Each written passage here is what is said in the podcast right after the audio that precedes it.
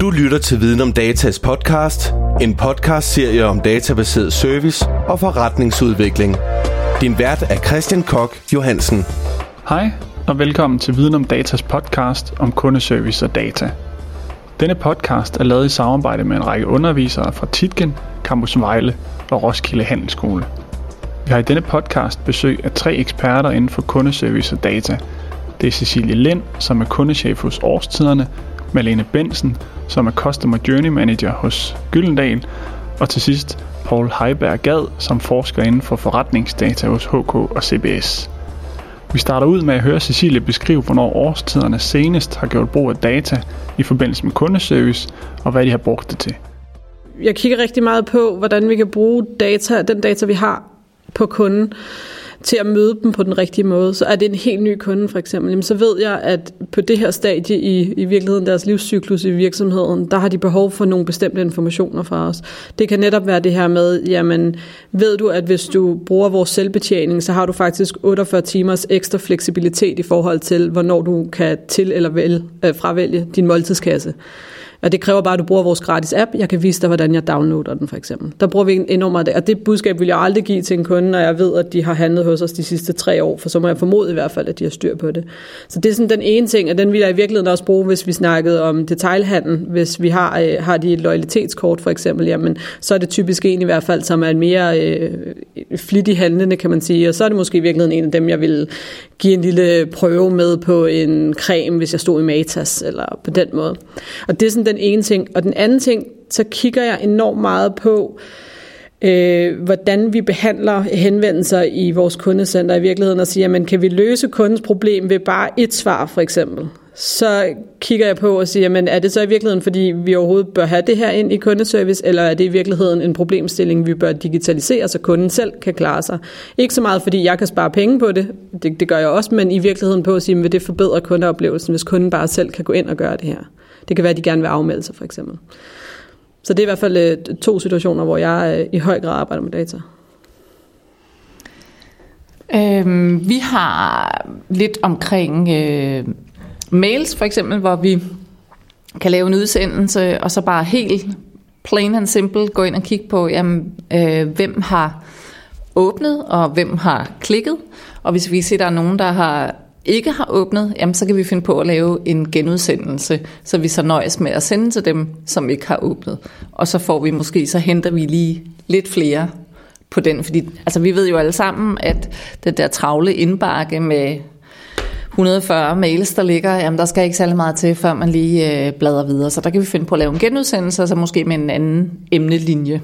Øh, og, så, og i øvrigt også lave split test, AB test, hvor vi så har to forskellige emnelinjer på den samme mail med det samme indhold, men emnelinjen betyder bare rigtig meget for, øh, hvornår man åbner. Og der kan vi finde på at lave en, en split-test på 10% af basen måske, og så den, der ligesom bliver åbnet mest, den variant, vælger vi så at sende til de 90, de resterende 90 procent. Så sådan, det er jo helt plain and simple, men bare små data, øh, ja, øh, viden, man tager fat i. Ikke? Jamen, øh, det sidste, jeg har lavet, det er jo øh, sådan set til mit øh, forskningsprojekt en meget stor øh, datamodel, som øh, øh, fortæller, hvad der gør sig gældende for dem, der melder sig ud af øh, HK, fagforeningen, hvor jeg har inddraget alle de variable, jeg overhovedet har kunne finde, og vi snakker per person øh, op imod øh, ja, 100 forskellige variable, som, som jeg har tænkt kunne være relevante. Og der er en masse huller i, øh, der er en masse variable, vi ikke har på alle medlemmer, og øh, derfor kræver det også nogle lidt mere avancerede datamodeller, som kan tage højde for, at der er huller. Og så er vi ude i der, hvor vi kan øh, driste os til at bruge ordet big data, fordi big data betyder faktisk bare, at det, det er noget rod. Når det ikke er alt for... Øh, når det ikke er alt for struktureret, så kan vi snakke om big data, og øh, huller er for eksempel meget typisk for at arbejde med big data. Der er mange klassiske statistiske, statistiske modeller, som ikke kan tage højde for det, men det kan man så med nyere øh, værktøjer.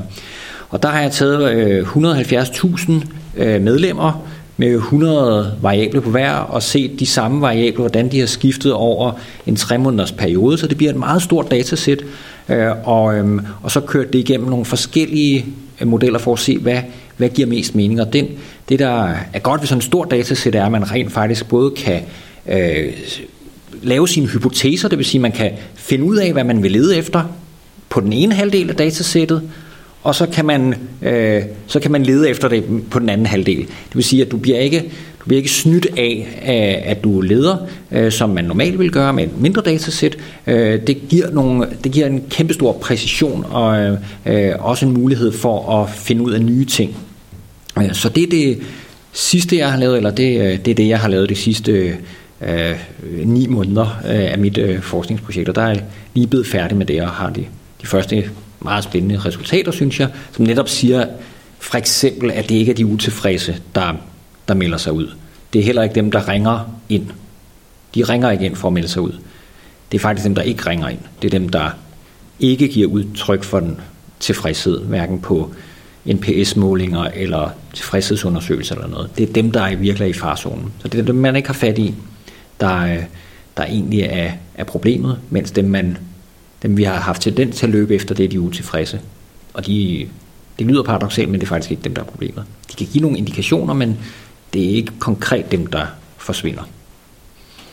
Hvem og hvor defineres det, hvad der er god kundeservice, Cecilie?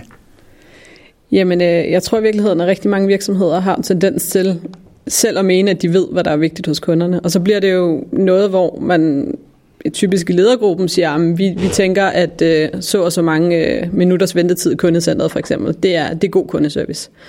Og, øh, og det er tit problematisk, fordi man ved som regel ikke nødvendigvis, hvad der er vigtigt for kunderne. Så det her med, at at man øh, husker at involvere kunderne i de her målsætninger, man får spurgt ind, øh, spørgeskemaundersøgelser, fokusgrupper. Øh, prøv at kigge på der.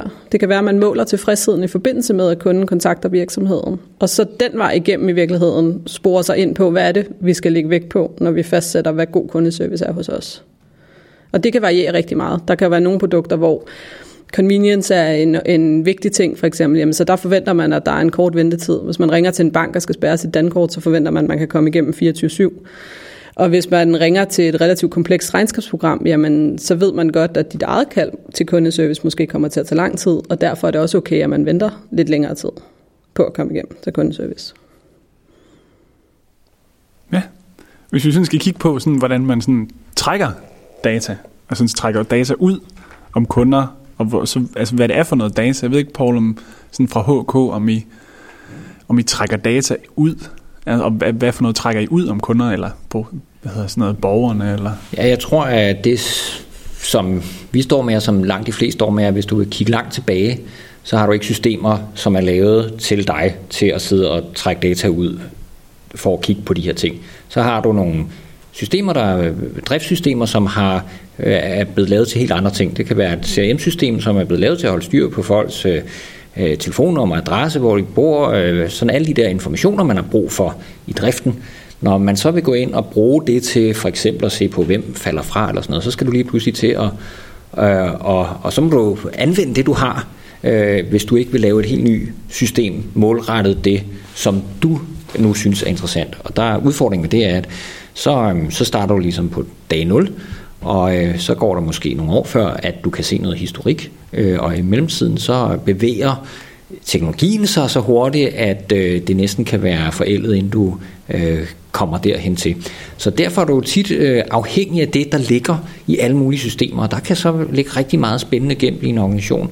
Øh, og det, især sådan noget som øh, kontakt med kunderne, øh, kan der ligge en hel masse interessant i. Så hvis du har telefonidata eller mailkorrespondence eller sådan noget, så, så kan det faktisk være en enorm stor kilde til, øh, til indsigter i, øh, hvad, hvad, hvem dine kunder er, hvor tilfredse de er, hvorfor de forlader dig, hvorfor de bliver, og hvad de, øh, hvilken adfærd de har. Så alt der, hvor der er en eller anden interaktion, det er, det er rigtig interessant at kigge på øh, især, men det kan også være interessant bare at kigge på alder, øh, adresse og sådan nogle ting for at, at, at kunne se nogle mønstre i en, i en datamodel. Ja, fordi hvordan, altså, hvordan, altså, hvornår har man brugt det, eller hvor bruger man det? Altså, fordi nu siger du noget med nogle, en mail eller et eller andet, det kan man hente ud, men kan man bruge det aktivt på en anden? Altså, hvad bruger man dataen til?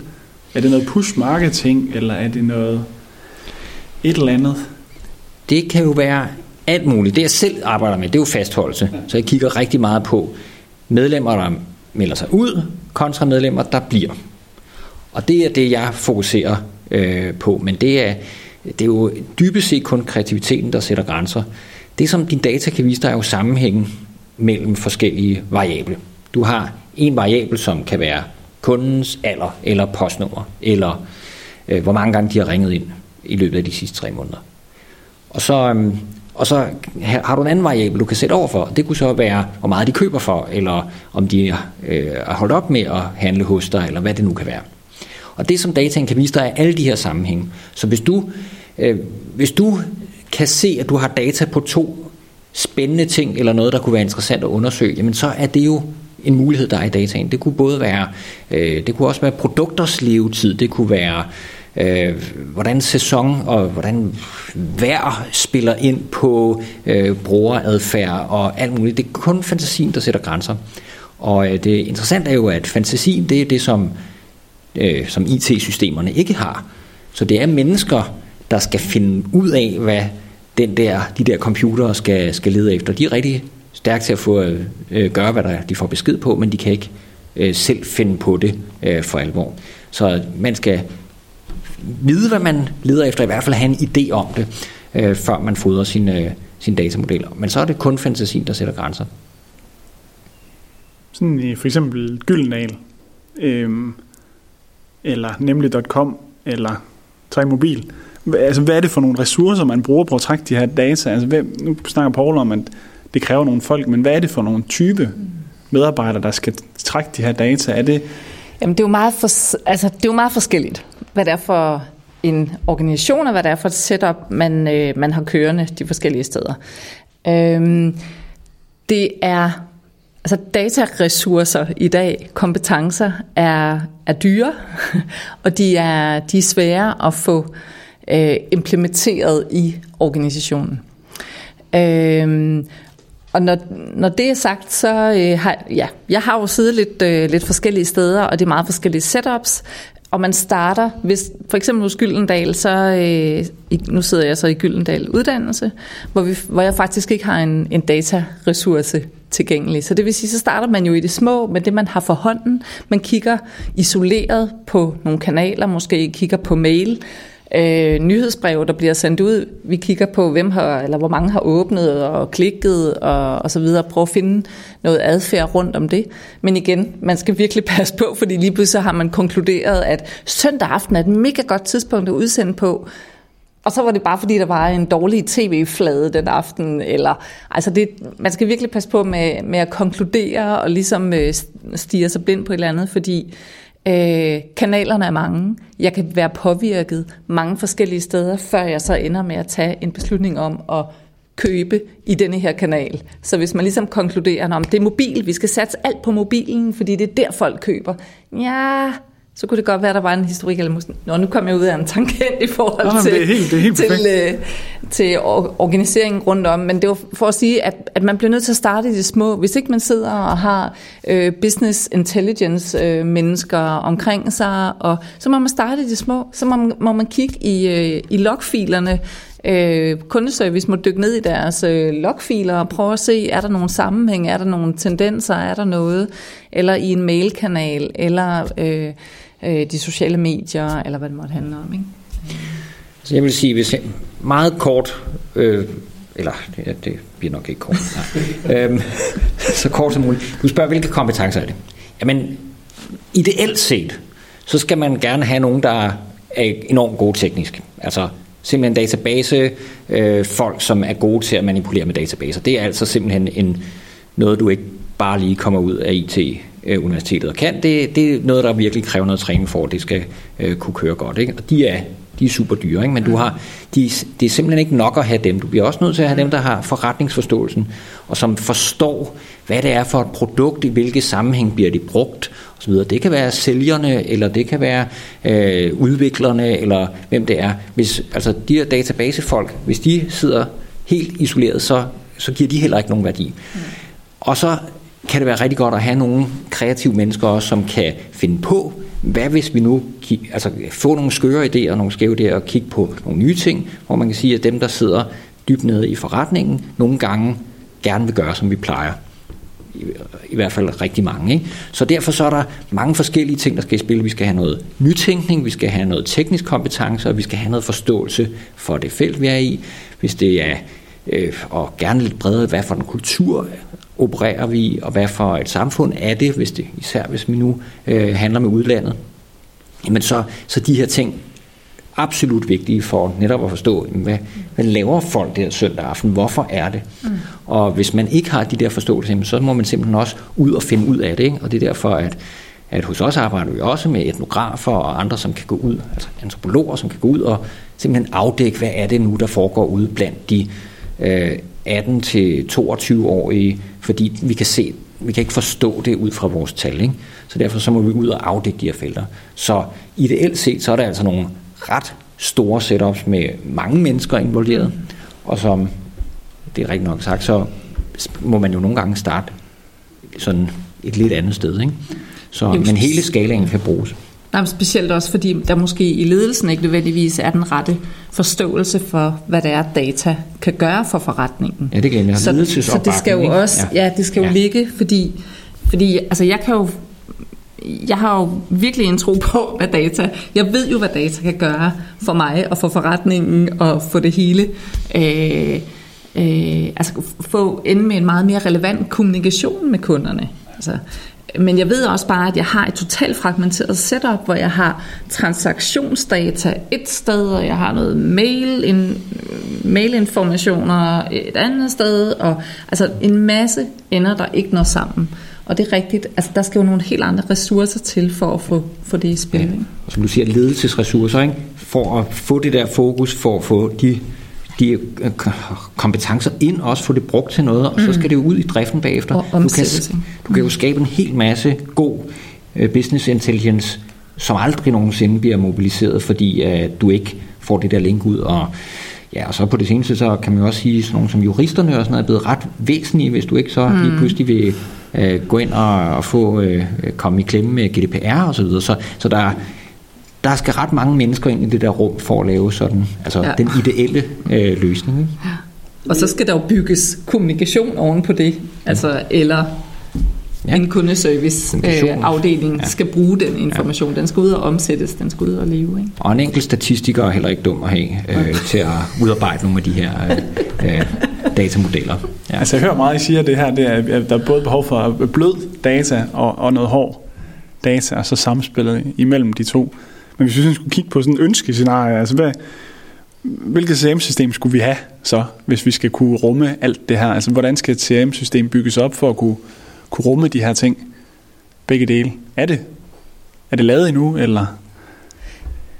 Jamen altså, jeg tror ikke nødvendigvis, det handler om et CRM-system. Altså, øh, et CRM-system kan jo, kan jo noget og kan indeholde noget data, men et CRM-system kan jo ikke indeholde alt data. Altså, du skal have stillet din data til rådighed i en aggregeret form. Altså det vil sige, den skal jo tolkes på, før jeg kan bruge det i min kommunikation.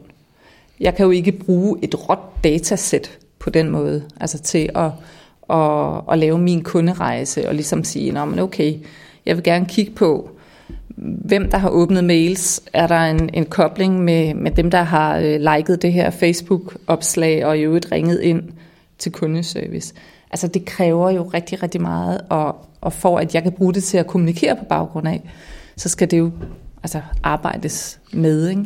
Så, så jeg tror, det er fint nok med et CRM-system, hvor man har altså de stamdata, og, og man har øh, nogle informationer måske øh, om, omkring noget interaktion i forhold til samtaler og mailkorrespondence osv., eller også når vi har sendt nyhedsbrev ud osv., om man har åbnet. Og, men på et eller andet tidspunkt, så, så, altså, så stopper det. Så skulle du ud, så skal du ud og, og have fat i andre. Altså et, en data lake eller et, en, øh, altså en, en dataplatform øh, til at håndtere alt det her data. Ikke?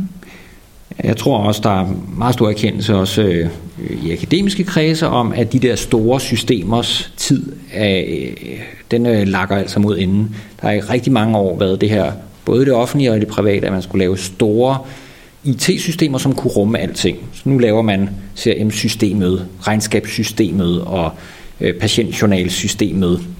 Mens at det, dem, der er rigtig succesfulde, faktisk øh, øh, går lidt en anden vej og siger, jamen vi har måske 20 systemer. Nu laver vi noget, der kan snakke med dem øh, alle sammen, og få dem til at spille sammen i stedet for. Og så, øh, så er der sådan noget som, øh, øh, altså, man kalder det robotter, men det er sådan set bare sådan en slags makroer, som går ind og kigger i forskellige systemer, og som kan sammenfatte nogle ting for dig. Øh, nogle øh, makroer, lidt, måske også lidt mere avanceret end det, men noget, som faktisk bruger alle de også måske meget bedagede systemer, du har for, fordi erkendelsen er, at teknologien udvikler sig så hurtigt, at hvis du går i gang i dag med at bygge øh, det førende CRM-system, så er det forældet, inden du er færdig med at lave det.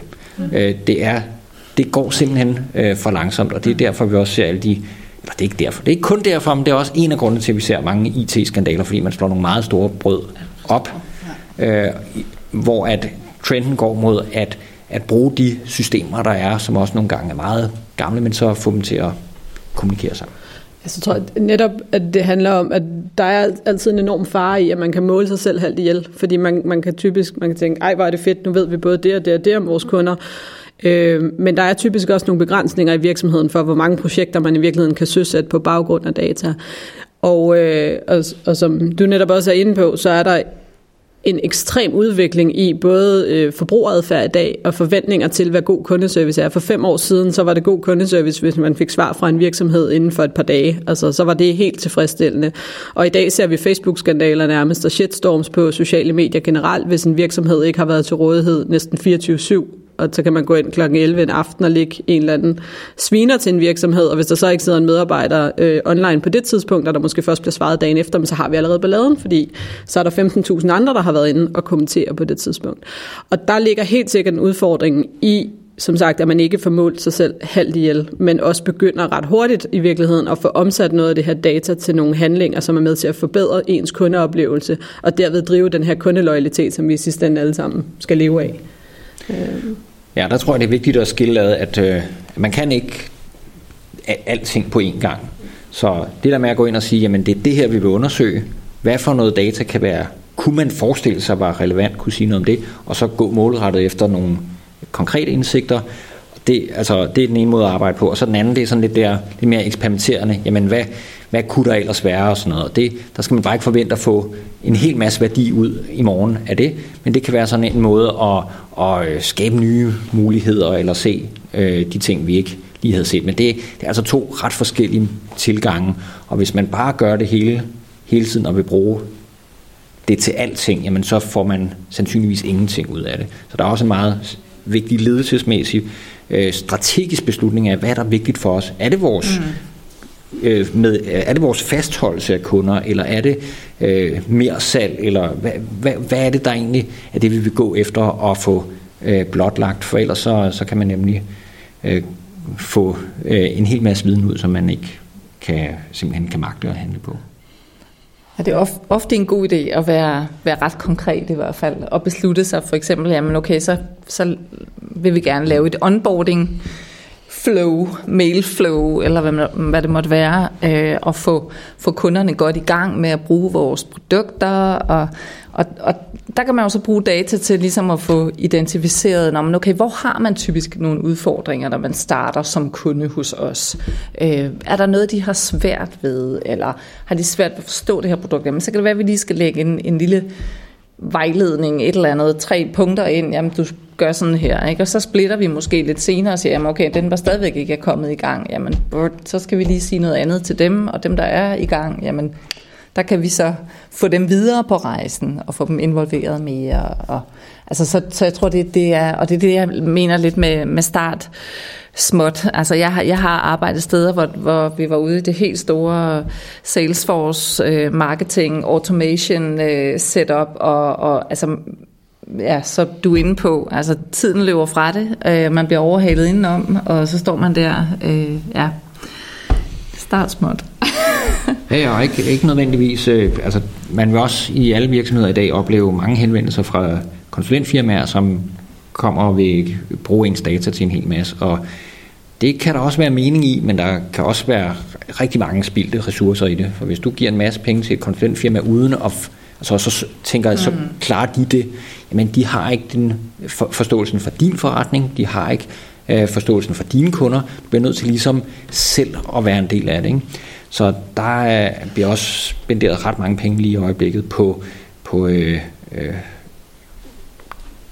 dygtige konsulenter, som bare øh, ikke kan levere nogen værdi, når det kommer til stykket, fordi de ikke har den der øh, forståelse. Vi, øh, jamen, vi har lige fået at vide, at øh, der er rigtig mange af vores medlemmer, der forlader os omkring 65 års alderen, og det er, det vidste vi godt i forvejen. For der bliver de pensioneret, og så skal de ikke gøre en fagforening mere. Mange af dem. Eller så overgår de automatisk til et gratis øh, kontingent. Så, så det er, og det er jo, hvis man ikke forstår den forretning, man kommer ind i, så kan man komme og give sådan nogle øh, ting, som øh, ikke er værdifulde. Det, det betaler vi heldigvis ikke penge for. Nå. Nej. Er godt. Sådan jeres bud, jeg ved ikke, hvis vi starter med dig, Cecilie, men hvordan tænker du, sådan, hvordan ser du, at behovet for kundeservice har udviklet sig her de seneste, hvad, 5-10 år?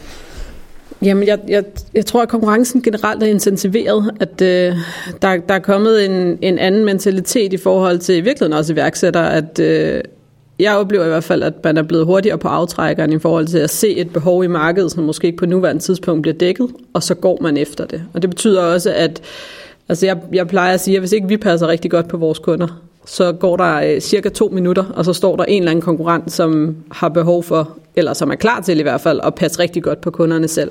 Så det her med, at man, man bliver ved med at være ydmyg omkring, at kunderelationer, det er noget, der skal plejes, det er noget, der skal vedligeholdes, det er noget, der skal investeres i, er med til at, at, at sikre fremtiden i virkeligheden. Ja. Ja, fordi hvordan, altså, hvordan opbygger man egentlig også en god kundeservice, sådan, eller kunderelation digitalt? Det er jo sådan lidt interessant, for det er jo også det, der har sket over mange år. Vi er blevet mere og mere digitale. Hvordan gør man mm. det?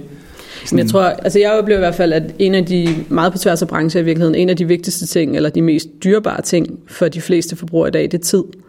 Så det her med, at man er tilgængelig, at man ikke prøver at slæbe kunderne igennem sådan en 20-steps kontaktformular, hvor de i virkeligheden også lige skal aflevere en blodprøve og fortælle, hvilken størrelse sko de bruger, for at de overhovedet kan komme i kontakt med kundeservice. Så det her med at være tilgængelig, og også have øh, en forståelse for, at i dag vælger vi ikke som virksomhed, hvilke kanaler kunderne har lyst til at kontakte på. Det gør kunderne at der foregår en samtale i markedet om den her virksomhed, og man kan vælge at deltage, eller man kan lade være, men man kan ikke styre, at den ikke er der. Så man kan ikke som virksomhed i dag gå ud og sige, at vi er ikke interesseret i at være i interaktion med vores kunder på Facebook for eksempel, fordi kunderne vil være der, og de vil have behov for at snakke om det for eksempel på Facebook. Øhm, der kan man bare vælge, som sagt, om man deltager eller ej. Så det her med altså at forstå, at man skal være tilgængelig, tror jeg er afgørende i dag. Og igen, om fem år, så kommer vi til at se noget helt andet. Vi er allerede nu begyndt at se de her automatiserede chatbots for eksempel, hvor man egentlig går ind og automatiserer det hele og laver kundeservice om til en robot. Og det kan også tage os et stykke vej, men der er stadigvæk den her menneskelige relation, fordi der er noget med, hvad er det, der skaber loyalitet, og det er typisk, altså det er mødet mellem mennesker, og det er den personlige relation, og man vil som dag, altså i dag som forbruger, vil man gerne ses, og man vil gerne anerkendes. Man vil ikke bare bombarderes med masse mails for eksempel, fordi det bliver man med for. Øhm, så den her personlige relation, og der tror jeg, at kundeservice kommer til at spille en afgørende betydning. Og så er der noget, man kan ikke blive ved med at konkurrere på pris, fordi på et eller andet tidspunkt, så er man nede i alle produkter, koster en krone for eksempel, og hvad skal så drive den her oplevelse, hvad skal gøre så, at kunden vælger din forretning i stedet for den konkurrerende for eksempel. Jamen så er det de her menneskelige relationer, og det er det ekstra, der følger med produktet, som vil være afgørende for forbrugerens valg. Og derfor tror jeg, at kundeservice er rigtig vigtig i dag, og vi kommer kun til at se, at den kommer til at være endnu mere vigtig i, i fremtiden. Det vi oplever, det er, at øh, at det digitale betyder, at indholdet er det samme. Kunderne, medlemmerne efterspørger præcis de samme ting. De vil bare have det i en digital form. Så hvor de før gerne ville komme ind til nogen, altså når vi snakker produkter, ikke, så kunne man for eksempel have et, et kursus, hvor før der havde vi nogle medlemmer, der gerne ville komme ind en aften og få øh, et kursus med en interessant underviser. Det, øh, det vil de stadigvæk gerne, de vil bare have det som et webinar i stedet for. Så der kommer ikke nogen til de her øh, sådan fysiske møder, øh, som kræver øh, bestemt tid og geografi osv., men, øh, men, men indholdet er egentlig det samme. Man vil også gerne have den der personlige øh, snak med en konsulent, men man vil gøre det øh, over en øh, ja, over computeren typisk, ikke? så det kan ske der, hvor man har tid, og derfra der, hvor man er. Men er indholdet ikke af noget andet. Og det tror jeg, der, der oplever jeg, at der er nogen, der går galt i byen og siger, jamen, så er det også noget helt andet, vi skal levere. Det er det typisk ikke nødvendigvis. Det er bare, um, formen ændrer nogle gange rigtig meget på det. Og det kommer også sådan på, hvilken type virksomhed man er. Hvis man er en virksomhed, der producerer nogle ting, og så øh, opererer gennem forhandlere, så giver de nye øh, medier altså mulighed for, at du har direkte kontakt med dine kunder ude, øh, ude i, øh, på de sociale medier, så du kan høre, hvad de siger, og ikke hvad dine forhandlere siger. Og dine forhandlere kan nogle gange være professionelle. Det kunne være medicinalvirksomheder, som forhandler gennem læger, fordi det er lægerne, der udskriver medicin. Og i gamle dage måtte de slet ikke tale med patienterne, fordi at, øh, de måtte kun kontakte lægerne. Og så er det lægernes professionelle, lægefaglige viden, der kommer tilbage, om som hvad, hvad vil kunderne have, og hvad, hvad synes de er godt. Ikke? Øh, det har ændret meget på medicinalbranchen, at medicinalvirksomhederne nu kan lytte med ude på de sociale medier og høre, hvad folk siger om deres produkter osv. Ikke? Og på den måde, uden at være i direkte kontakt, så bare ligesom kan øh, lytte på vandrørene. Så på den måde, så, så er det også, hvilken type virksomhed du er. Øh, der, der kan være store forskelle. Sådan, jeg er lidt interessant i, eller interesseret i at høre sådan lidt, øh, hvis jeg nu er inde og købe et produkt, jeg taster en masse data ind om mig selv og hvem jeg er og alt det her, og så foretager jeg et køb, og så er det det. Men så inde på websitet, der har jeg jo efterladt nogle spor inden, og hvor meget af det samler I op derude, øh, og hvordan kan man bruge det? Må man det? GDPR-tider, og øh, jeg ved ikke, om du vil starte, Cecilie, altså hvor meget kan I samle, må I samle ind? Ja, fordi der er, jo en, der er jo noget lovgivning også for at beskytte forbrugeren, og jeg tror også igen, at der ligger også et ansvar som virksomhed for, at man ikke bare opsamler data om kunderne, fordi man synes, det er sjovt, eller altså fordi man tænker, nu ved vi det, men, man prøver at opsamle det data, som er relevant for i virkeligheden også for at give kunden en rigtig god oplevelse. Der kan være noget så lavpraktisk som, at vi ved for eksempel, om det er din første ordre, eller om du allerede har handlet 50 gange før, sådan så når du kommer i kontakt med os i virksomheden, jamen havde du været en ny kunde for eksempel, så er det måske smart, at vi lige introducerer dig til vores gratis app, som vi ved rigtig mange kunder er glade for, hvor at øh, hvis du har handlet hos os, som sagt 50 gange før, så er det måske noget andet, vi skal snakke om, eller så skal vi prøve at kigge på, om har du haft tidligere udfordringer med en ordre for eksempel. Øh, ja. Ja, fordi altså, er der sådan en ændring i det også? Nu har vi snakket om, hvordan kundesøg, men altså sådan, måden vi skal fastholde på, har der været en ændring i det? Jamen jeg tror igen, altså vi bliver jo som forbrugere i dag, bliver vi jo bombarderet med alt. Altså der kører jo kampagner og banner, og vi får jo 400 mails i døgnet for eksempel. Og der tror jeg, det er rigtig vigtigt, at hvis man ikke skal miste kunden fuldstændigt, så er den information også nødt til at være relevant. Og for eksempel hvis man er en online øh, tøjbazar øh, som trendsales, jamen så det her med, at man ved, at kvinder skifter ikke størrelse overnight, og man har også nogle relativt faste præferencer for nogle bestemte tøjmærker for eksempel. Så hvis kunden skal have en god oplevelse næste gang, man kommer ind på, på bazaren, jamen så giver det jo mening, at man prøver at sige, jamen hende her shopper typisk nogle bestemte mærker og nogle bestemte størrelser, så det er nok det, vi er nødt til at præsentere hende for næste gang, hvis, hun skal, altså hvis det skal give mening for hende at komme tilbage til vores forretning. Og det har man jo altså grundlæggende tusind eksempler på, men det er jo meget det her med, hvad er motivationen i virkeligheden for at gemme den her data? Er det at give kunden en målrettet, relevant øh, kommunikation eller købsoplevelse, eller er det bare... Øh, i virkeligheden, fordi vi synes, det er sjovt. Man kan se mange webshops, når man køber legetøj for eksempel, og man er inde på en eller anden tøj, så også, jeg ved ikke, en, en, en hjemmeside, der sælger legetøj, og så køber man en racerbil til sin søn. At det her med, at altså at hjemmesiden ved, at hvis man køber en racerbil, så er det nok også meget god idé, at man lige præsenterer forbrugeren for, at den bruger den her type batterier, sådan så man ikke står juleaften med et grædende barn, fordi man ikke kan bruge den her legetøjsbil, jamen der det, giver det jo selvfølgelig mening at kigge på købsadfærden og prøve at finde ud af, hvad er der relevante tilhørende produkter for eksempel. Jeg vil også sige, det der, det der ligesom skal gennemsyre det, øh, det er, altså det er jo service, at det skal udstilles som, som en, en service for mig, og ikke, det må jo aldrig være det der Big Brother, eller at, øh, at, altså, eller hele det der retargeting helvede, som jo bare har kørt, altså hvor, nej, jeg skal ikke have de der sko. Jeg ved godt, jeg var inde og kigge på dem, men lad nu være med at forfølge mig på diverse andre sites med de sko der. Altså.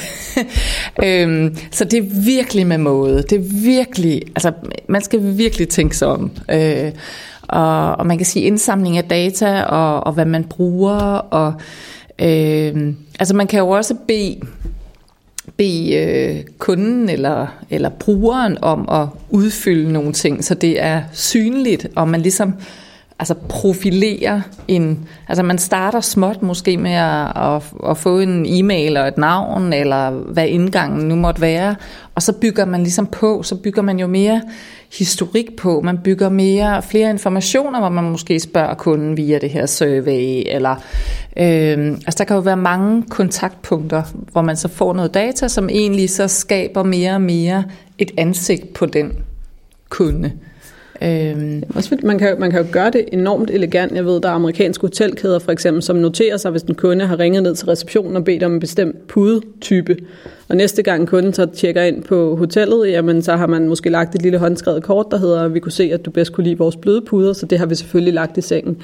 Og så kan det jo blive enormt elegant, men det kan også fejle fuldstændigt, hvis man som forbruger føler sig altså forfulgt i virkeligheden af virksomheden. Og der ser vi jo tit sådan noget retargeting gone wrong, hvor man simpelthen bliver bombarderet fra nu af, og, eller man får signet op til en eller anden øh, mailingliste, som man død og pine ikke kan komme ud af igen. Og der skal ikke særlig meget til, før så vender man sig i virkeligheden fra at være interesseret forbruger til at sige, jeg skal aldrig nogensinde handle der igen, fordi jeg kan simpelthen ikke komme væk fra dem.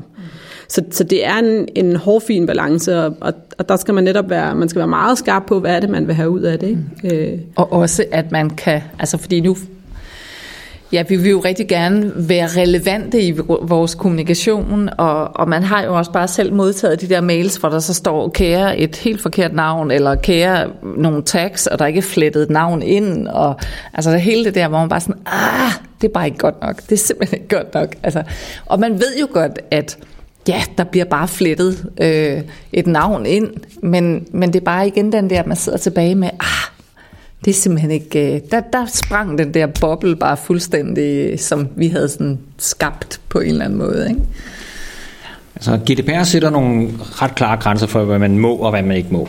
Og der kan man sige, det, det skal man selvfølgelig holde sig indenfor. Det er jo i forhold til, hvad for en type oplysninger gemmer man, og at det er noget, der skal være nødvendigt at have. Mm. Du kan ikke bare gemme ting, som Janelle siger, fordi man, det kunne da være sjovt at have til et eller andet formål engang. Der skal være et, et, øh, et, et rigtigt formål med det, som, øh, som er anerkendelsesværdigt, ikke? og som du har brug for, øh, for at yde en service eller sælge et produkt til kunden. Og så skal du faktisk slette det igen, når du ikke længere har brug for det. Det er, det er lovgivning. Det er så en ting. Men der er en masse ting, altså, hvor du så godt må nogle ting, men hvor du, hvor du virkelig skal overveje, om det så er noget, du har lyst til at gøre alligevel. Og der, der kan det være en meget god idé lige at spørge sig selv, altså, hvis jeg nu ikke var ansat her i, i den her øh, verdens fedeste forretning, så kunne det godt være, at jeg ikke synes, det var verdens fedeste forretning. Hvis jeg bare var en kunde, ville jeg så synes, det var okay, at øh, de gemte de her oplysninger øh, på mig, og ligesom brugte dem til at pushe det ene og det andet og det tredje. Og hvis man kan, ikke kan svare klokkeklart ja til det, hvor ville det være fantastisk, hvis de gjorde det, så skal man faktisk nok overveje at lade være. Og det kan altså give bagslag. En ting er, at kunder kan blive sure, men altså det, det kan sørme også øh, øh, koste øh, rigtig meget omdømme, ikke? fordi øh, hvis man først går derud, hvor det begynder at blive, blive creepy, det man laver, jamen så, så er man altså ude i, øh, øh, altså selvom det måske er lovligt, det man gør, så er man altså ude et sted, hvor at det både er dårlig forretning, og også bare er, er, er dårlig forretningsetik. Og der, øh, man skal jo ikke gøre alt for at tjene penge i den her verden. Man skal også nogle gange tænke lidt langsigtet og skabe en, øh, en, øh, en forretning, som folk rent faktisk øh, gider at handle med i fremtiden og gider at arbejde for og så videre. Ikke? Og for det kan lynhurtigt ja, skifte over til at være en, en rigtig dårlig oplevelse. Nu tænker jeg også på, øh, på flyselskaber, og, og man laver de der søgninger, og jo flere søgninger du faktisk laver, jo dyrere bliver de der billetter. Øh, hvor det bare sådan lidt, kom, ind i kampen. Altså, det kan simpelthen ikke passe. Og, og nu er folk jo efterhånden vendet til at gå i incognito-vindue, øh, for simpelthen bare at fjerne al historik, så man, ikke, øh, så man får en færre pris. Og det er jo også bare virkelig tosset, ikke? Altså, jo, så, og, og der er jo igen den digitale verden i dag, ikke? at for, for 10 år siden, hvis man var utilfreds som kunde, så skrev man et læserbrev til den lokale avis, og så var det så langt, man i virkeligheden kom ud, og man fortalte det måske også over hækken til naboen. Men i dag, der er der jo, altså, der er jo nærmest gået sport i nu, hvem der kan skrive den mest beskidte klage, for eksempel, fordi man har et helt andet øh, publikum, og man har i virkeligheden måske også en helt anden adfærd, hvor at din stemme kommer, altså, kommer meget mere bredt ud, og, og man dyrker måske endda ofte at komme bredt ud. Ikke? Og det gør også, at man som virksomhed jo har nogle andre, altså, der er nogle andre krav, og der er nogle andre konsekvenser. At man kan sige, at en, en glad kunde fortæller måske til 10 venner og bekendte om en god oplevelse, og en utilfreds kan ret hurtigt nå 50.000 med tre klik. Og det skal man i hvert fald også... Og helt uden filter. Helt uden filter. altså, og der er, ikke, der er noget i virkeligheden, når man sidder bag altså, en skærm og gemmer ja. sig, så kan det blive ekstra beskidt, og ja. i virkeligheden kan sagen også blive øh, kørt endnu mere op, end den i virkeligheden var, men fordi når man nu er i gang, så kan man da lige så godt Altså mm. virkelig give den gas, ikke? Og det, og det kan man aldrig undgå, at der sidder en eller anden og utilfreds, selvom man har gjort sit bedste. Men, men der er rigtig mange steder, hvor man kan undgå det. Mm. Netop ved at øh, ikke bare følge en lovgivning, men også følge, øh, have et etisk øh, regelsæt, ligesom man har i resten af sin forretning. Jamen, øh, nej, øh, det kan godt være, at det er lovligt at underbetale folk, hvis vi bare gør sådan og sådan, men det, det vil vi ikke. Vi vil ikke bruge børnearbejdere i Bangladesh. Det vil vi simpelthen ikke være med til som forretning. Og derfor kan man også sige, digitalt, hvad gør vi der? Jamen overskrider vi nogle øh, etiske grænser? Øh, det, det vigtigste der er faktisk at gøre sig bevidst om, hvad er det egentlig, vi vil være med til. I, det, så kan man sige, så kan der være forskellige steder, man lander, men hvis man ikke overhovedet er bevidst om det, så kan man næsten være sikker på, at man kommer til at overskride nogle, øh, øh nogle grænser for sine kunder, og det, det, det er dumt på øh, alle mulige måder. Og, og der er jo årstiderne, hvor jeg er nu, er jo et meget godt eksempel i virkeligheden, fordi vi gør ekstremt meget ud af netop at være ordentlige mennesker, fordi hele vores koncept handler jo i virkeligheden om, hvordan vi passer på naturens ressourcer, og hvordan vi lever, og hvordan vi bruger jorden.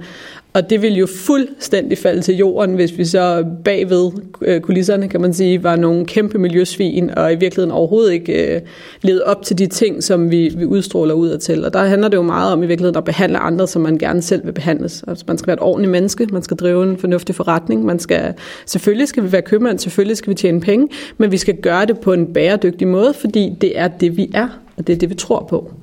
Men det er bare, altså det, det er stadigvæk et meget nyt felt i mange virksomheder.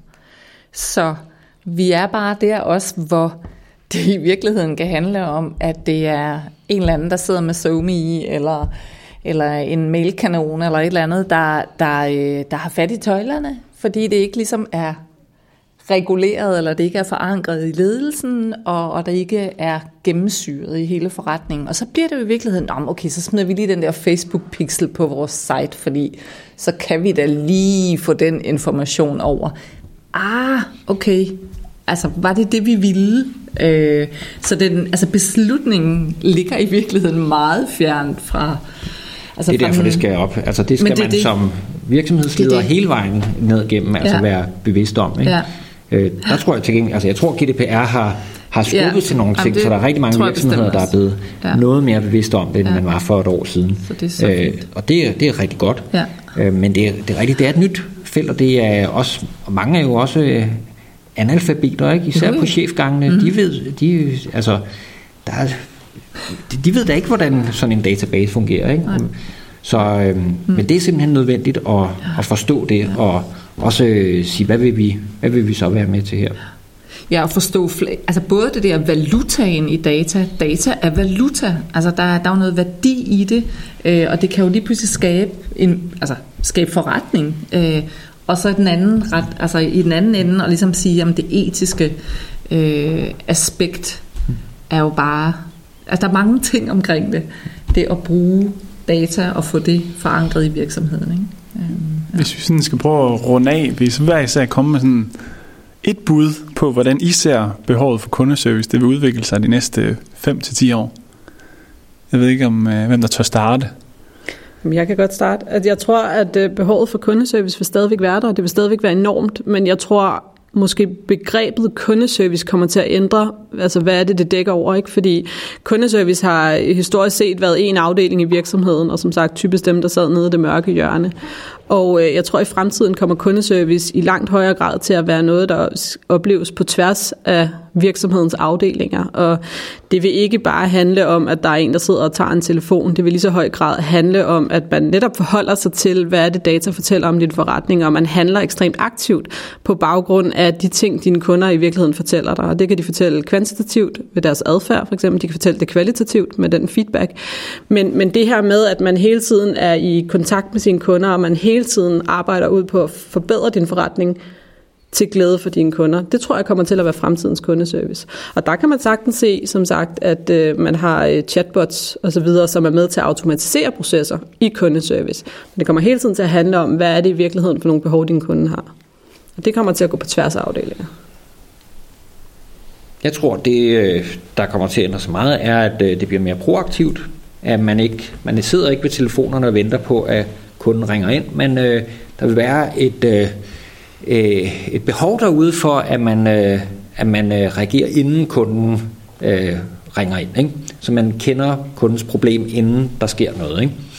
Og det, det ser vi allerede nogle, nogle, øh, øh, nogle steder, at man kan det. det det er også, man er også gået galt i byen, men Google har for eksempel lavet øh, den her influenza-indikator, øh, øh fordi øh, de fandt ud af, at øh, Google vidste en måned tidligere end øh, sundhedsmyndighederne, øh, hvornår influenzaepidemien ramte, fordi så begynder folk at søge på øh, øh, symptomerne osv. Så, så de, det kunne de sige. Men, øh, men man er også gået galt øh, på et tidspunkt, lavede man en meget stor fejlberegning, hvor sundhedsmyndighederne så siger, jamen så lad os bruge Googles øh, predictions på det, og så fik man fuldstændig skudt ved siden af med influenza-vacciner osv. Ikke? Øh, i USA. Stor skandale osv. Så så der, der er også, øh, det, det er ikke så modent endnu, men der tror jeg, at vi kommer hen et sted, hvor at, at, øh, at kunderne vil på et tidspunkt forvente, at virksomheden kender mit problem, inden jeg selv gør. Så for eksempel, hvis min telefon går i stykker, jamen så burde, øh, så burde telefonproducenten have opdaget det, inden den går i stykker, og kontaktet mig og tilbudt mig øh, at øh, udskifte min telefon. Når den først går i stykker, så bliver jeg utilfreds med, hvorfor er der ikke nogen, der har set det her komme. Ikke? Og det, det bliver der nogle teknologiske muligheder for øh, i form af at lave predictions øh, øh, på meget store datasæt, især når du har masse produceret varer osv. Så, øh, så der, der, der kommer nogle muligheder, der vil også med de muligheder vil der opstå en, en forventning om, at de bliver brugt. Det er, det er min spot om. Altså jeg, jeg jeg er enig i, at det, det er, jeg tror, det, det der kommer til, eller det gør det jo allerede, altså gennemsyre, at, at den der convenience, at vi lever i den der travle, travle øh, hverdag, og, og vi vil jo bare have, at, at, øh, at det er så nemt som muligt. Der, så vi skal fjerne alle de der barriere. Så det handler jo i virkeligheden om, at alle touchpoints bliver så smidige som muligt, og hænger så godt sammen som muligt. Netop lidt det der med, at jamen I ved jo godt, jeg har jo lige ringet ind og klaget, eller jeg har lige et eller andet. Øh, så hele den der, altså at vi fjerner, fjerner barriererne, og den tror jeg bare vil opleves altså meget mere smidig i, øh, i, i fremtiden.